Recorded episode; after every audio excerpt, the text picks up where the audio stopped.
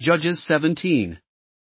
Now a man named Micah from the hill country of Ephraim said to his mother, The eleven hundred shekels of silver that were taken from you and about which I heard you utter a curse, I have that silver with me, I took it.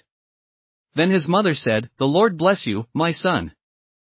When he returned the eleven hundred shekels of silver to his mother, she said, I solemnly consecrate my silver to the Lord for my son to make an image overlaid with silver. I will give it back to you. So after he returned the silver to his mother, she took two hundred shekels of silver and gave them to a silversmith, who used them to make the idol. And it was put in Micah's house.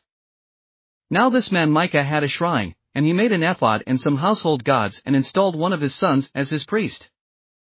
In those days Israel had no king, everyone did as they saw fit.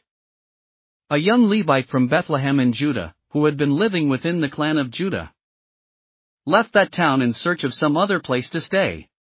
On his way he came to Micah's house in the hill country of Ephraim. Micah asked him, Where are you from? I'm a Levite from Bethlehem in Judah, he said, and I'm looking for a place to stay.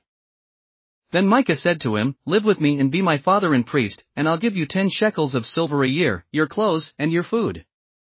So the Levite agreed to live with him, and the young man became like one of his sons to him.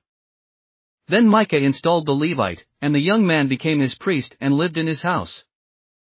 And Micah said, Now I know that the Lord will be good to me, since this Levite has become my priest. Thanks for listening to another chapter of the Bible. At My Faith Fuel, we believe a good coffee fuels your faith and energizes your day. Please visit myfaithfuel.com to explore our delicious coffee blends. Part of each purchase goes to training worshippers around the world. Thanks for listening.